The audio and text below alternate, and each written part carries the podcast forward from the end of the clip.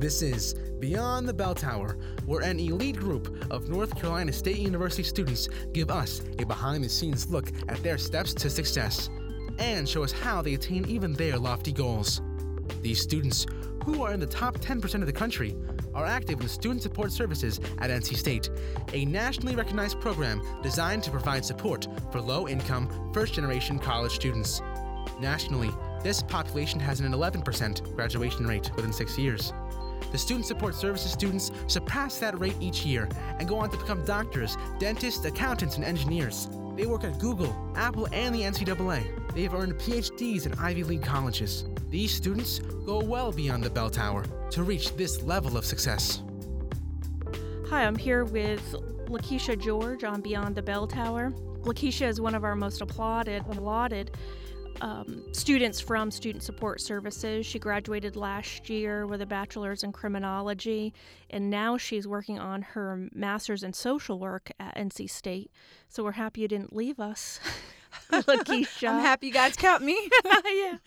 So we're going to learn more about Lakeisha and how she ended up working towards her graduate degree.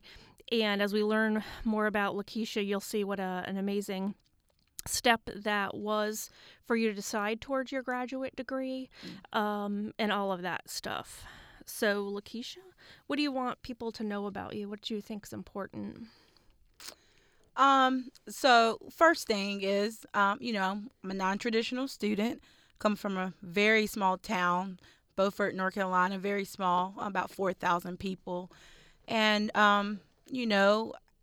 I'm a mother of four in school, and the road wasn't easy, but, I persevered to get through. I think one of the things that is very important for students to know is that, just having kids doesn't stop your dreams and your hopes and what you desire to do. And they kind of pushed me to be better than what I thought I could be.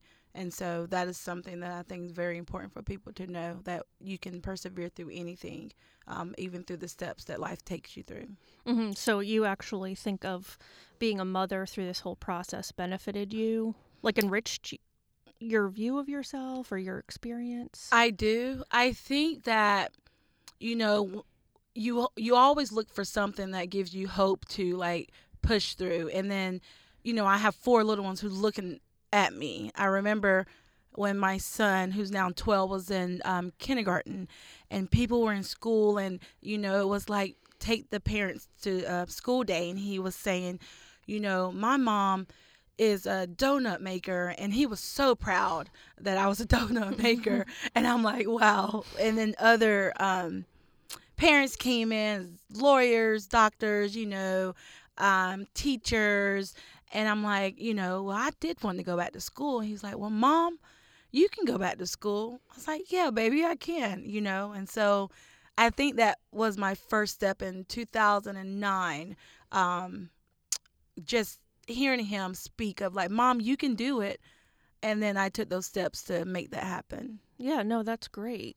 So how old were you when you enrolled in community college at first? I did. So I graduated in 2001 from my high school. And I went straight into community college, just thinking, I'm going to do this. But life, happens. And I dropped out, unfortunately. But after I had my son in 2006, and then him going to school and us having that talk, and me I know I want to do more. I know I wanted to do criminal justice. That's what it was. I want to save everyone. I want to give everyone a second chance. And then me having that conversation with him after the school conference and saying, let me go do this. And so I went and applied to our community college at that time and did the paperwork, and I started because I was working 3 jobs at the time, and I'm like, how am I going to do this?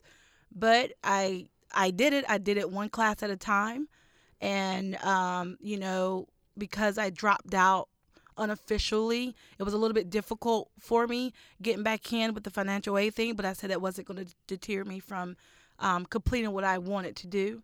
So I took 1 course at a time and gradually worked my way up and finished with associates in art, transfer student. Oh, wow. How long did it take you to get that? It took me roughly 3.5 years. That's not bad. I mean, that's... Yeah. I think because I changed. I had a really good advisor. I enrolled in their TRIO program. So we had a TRIO program at the community college. And with the help of the advisors and the support team and the counselors, I started out saying I'm just going to do paralegal is what I want to do. I just want to do paralegal. And my advisor at the time, she was like, well, Lakeisha, why don't you try, getting your general eds first? Like, let's get all those done. That way, you could transfer. I'm like, I can't transfer.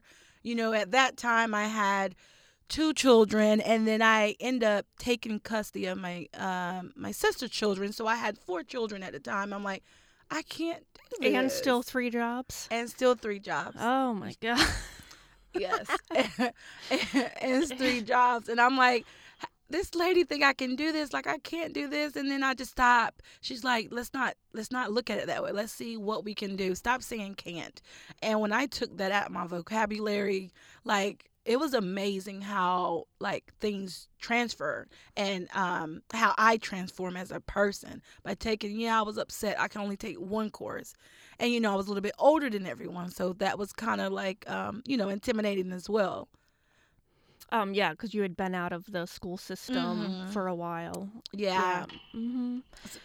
Now, how did you end up, like, paying for it? Did you save up money to pay out of pocket? I paid for... Because I was considered on academic probation because I dropped out unofficially, I paid for 1 course, and then the next semester I paid for another course. So for the first year, I did 2 classes, and then I took a summer course. And then after that year, I worked my GPA back up, because when you do it unofficially, your GPA just drops. Mm-hmm. So I had to work my way back up to a 2.0, and that didn't deter me. I remember the financial aid advisor saying, like, it's going to be hard, Lakeisha. Like, let's just try to get it a 2.0. But I didn't want a 2.0. I wanted more. And so, I super succeeded that as well with getting my grades up and just staying at the college and utilizing the resources that they had at the time, their academic support, staying in there, late hours when I would get off work. And then, I had good supervisors that worked with me as well while I was going to school. Yeah, because how did you do it all? I mean, I have no idea. You're just telling me, and I'm exhausted. I know it really is. It's a system, and I had a great support system. I won't, I can't shed light from that. I had at the time, a very supportive husband. I had family members who stayed close by me. So I think that track at the community college was a lot easier for me, even though I did have 3 jobs. My husband at the time was not working, so he was able to stay home with the kids, the ones that weren't in school. And then I had 2 that were in school, and then my grandmother, and just the community support who kind of followed me along. Yeah, and so I know, like, a lot of people have a hard time asking for help. They, yeah. Whether they are afraid they'll be a burden, whether afraid somebody's going to tell them no, and they don't want to face that. Or, so what was your process of, saying, I'm going to do this and I'm going to need all of your help? I think personally, repetition, because I was that person, like, I don't want to ask anyone for help. And then I saw a sign, like, in my advisor office, like, we all need help. Like, I don't care who you are, we all need help. We are a society that we depend on people. And so when we look at it, it's like an investment. We invest into other people, and wanting that return on investment is like, okay, you want them to succeed. And when I realized that I had a community behind me who wanted me to succeed, who wanted me to have a better life for my children and for myself, I think it became easier for me to say, hey, can you take this one to the softball practice or baseball practice or cheerleading practice, and I'll meet you there. And then, I just had a really good supportive system. No, that's great. And I think, don't you think that had something to do with you pursuing social work? I mean, because that's the thing, is you're going to be wanting people to ask for help. Isn't right. That yeah. And you have to, you know, look at that. You have to say, like, I'm trying to empower my clients, you know, and telling them it's okay to ask for help. But how can I say this if I wasn't, you know, taking those same advice for myself? So definitely. Mm-hmm. Now, what population do you want to work with in social work? So at the moment, I'm trying to challenge myself. If that question were asked to me a year or two ago, I would say the criminal. I want to work on recidivism. So my goal, because when I graduated from NC State in 2016, I got the criminology degree because I was like, yeah, I want to work on the recidivism rates. I want to help those who feel like they can't have a second chance. I want to empower them to let them know that you can do this. Like, even though you have these hurdles, you can still do this. So I think with that being said, it's very important for me to, like, expand that because the need changes. And being in Wake County, I've noticed the homeless and how housing is a huge factor. So I've challenged myself to work with a different population, but also with implementing those who have been affected from criminal backgrounds as well, but just learning how to help people who have lost all hope with the housing scarce in Wake County. So I think the population that's dear to my heart right now is those marginalized groups, you know, mostly I say ages 10 to 25 is kind of what I'm working with right now. Hopefully I'll work with older adults, but right now my heart is right here. No, because I think what you're just talking about is the people who are released from prison, they have such a hard time finding housing. Correct. And so they must be one of the populations that has the highest percentage of homelessness, which then leads to recidivism. It does. I mean, people, I think that when you step back and you look at the statistics, it's like, you made this mistake. And then North Carolina, we just recently, I don't know if you guys follow, but we just recently passed the Senate bill 445 that passed from House and State. So now North Carolina was the last state to, you know, raise the age. And what does that do for our youth? And it's going to be a huge factor to their lives and how they can go out and be productive citizens. So it did bother me for so long. Other people are doing this. We see the trends from other states, but yet we took so long to do it. But thankfully, you know, we got there. And so I want to help those, you know, get those expungements going and then help them be productive citizens that. No, everyone wants to be work for their family. No one wants to not do it. We all make mistakes as we're younger, and it shouldn't deter anyone's hope or dream from being better in your adult life or, you know, whenever you decide to make that change. I definitely want to be a change agent for those. Yeah, because what you're speaking about is they've raised the age of what's considered an adult crime, right? Or you can be charged as an adult at a certain age. So in the state of North Carolina, we had the law, which is still law, it doesn't go into effect until December 1, that a minor age 16 or 16 and up could be charged with adult charges. And, you know, I mean, statistics and psychology, sociology, we all know the brain doesn't develop as early as that. And so I think that they have waited, but yet we have some good results from different other counties and states, and so we now, you know, pass the law. So I'm thankful for that. So you sound like you picked the right graduate school for what you want to do. So you feel that you never doubted the graduate degree? I never, and when I talk about support, and one of the things that I feared was I wasn't going to be able to go to grad school. I didn't see grad school in my future. I think when I initially got with TRIO at NC State, it was kind of hard to find a mentor for me.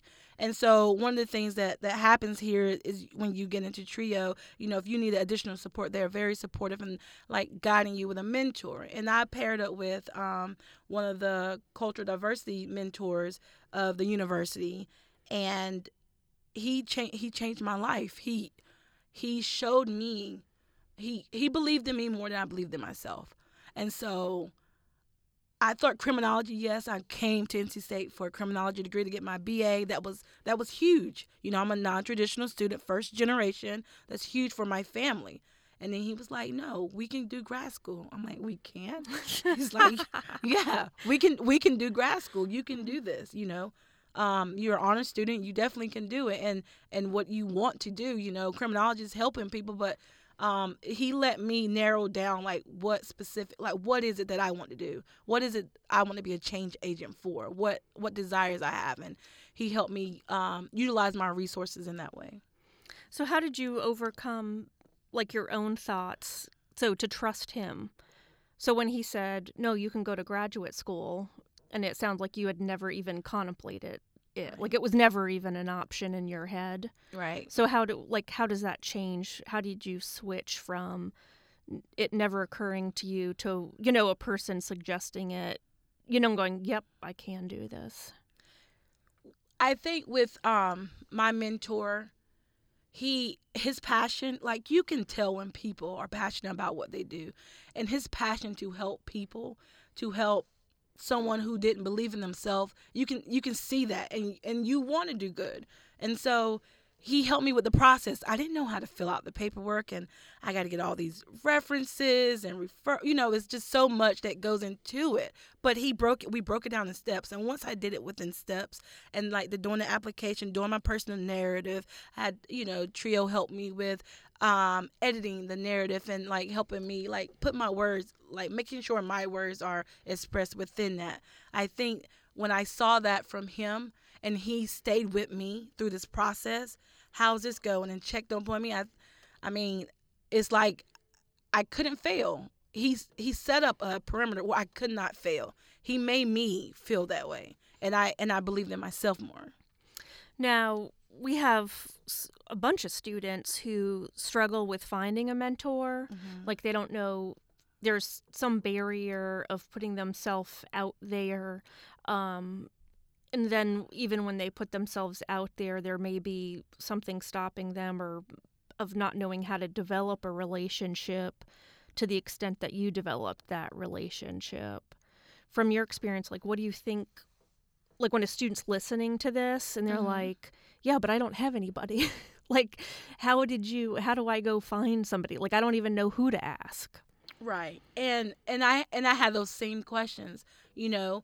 I'm a little bit older than the traditional students. And so I'm like, who's going to pair with me, who knows my struggles, a mother of four, who can do that? And I had help with TRIO. They kind of helped me find that mentor, or, you know, at least give me some options. And I met with Joe. When I met with my mentor, we start off with, like, he calls it a cup of coffee with Joe or something like that. And when we met and we talked, I just trust the process. He allowed me to trust the process. It's kind of difficult to describe sometimes. I think you gotta face those fears. Sometimes you just gotta put yourself out there and be open to that change. Well, and I have to note what you said, that you listened to TRIO and then you took action based upon what TRIO advised mm-hmm. you to do. So. I did because, you know, I was like, you know, there's no person, like, I felt that, you know, could mentor me within, like, the student population. But they, you know, there's all kinds of mentors out here, and they helped me develop a relationship with my university to help me utilize those resources. And I think when they give them to you, it's very important that we take action ourselves too, because people want to help people who's trying to help themselves as well. So I value that. I value them giving me the resource and me reaching out to them. And then maybe sometimes I felt like, well, maybe I don't want to do it. And then they're, you know, checking back on me. Hey, how'd that happen? How did things go? Is there anything we could do better? You know, just reaching out and giving that extra support. To listen to the second part of Lakeisha's talk, go to the second episode. TRIO Student Support Services Program and Student Support Services STEM are federally funded college retention and completion programs. These programs focus on academic, personal, and career support for under-resourced undergraduate students. at TRIO SSS and SSS STEM, our goal is helping our students reach their goals. We are currently accepting new students to our program. Apply today. Go to www.ncsu.edu to learn more about Student Support Services at NC State.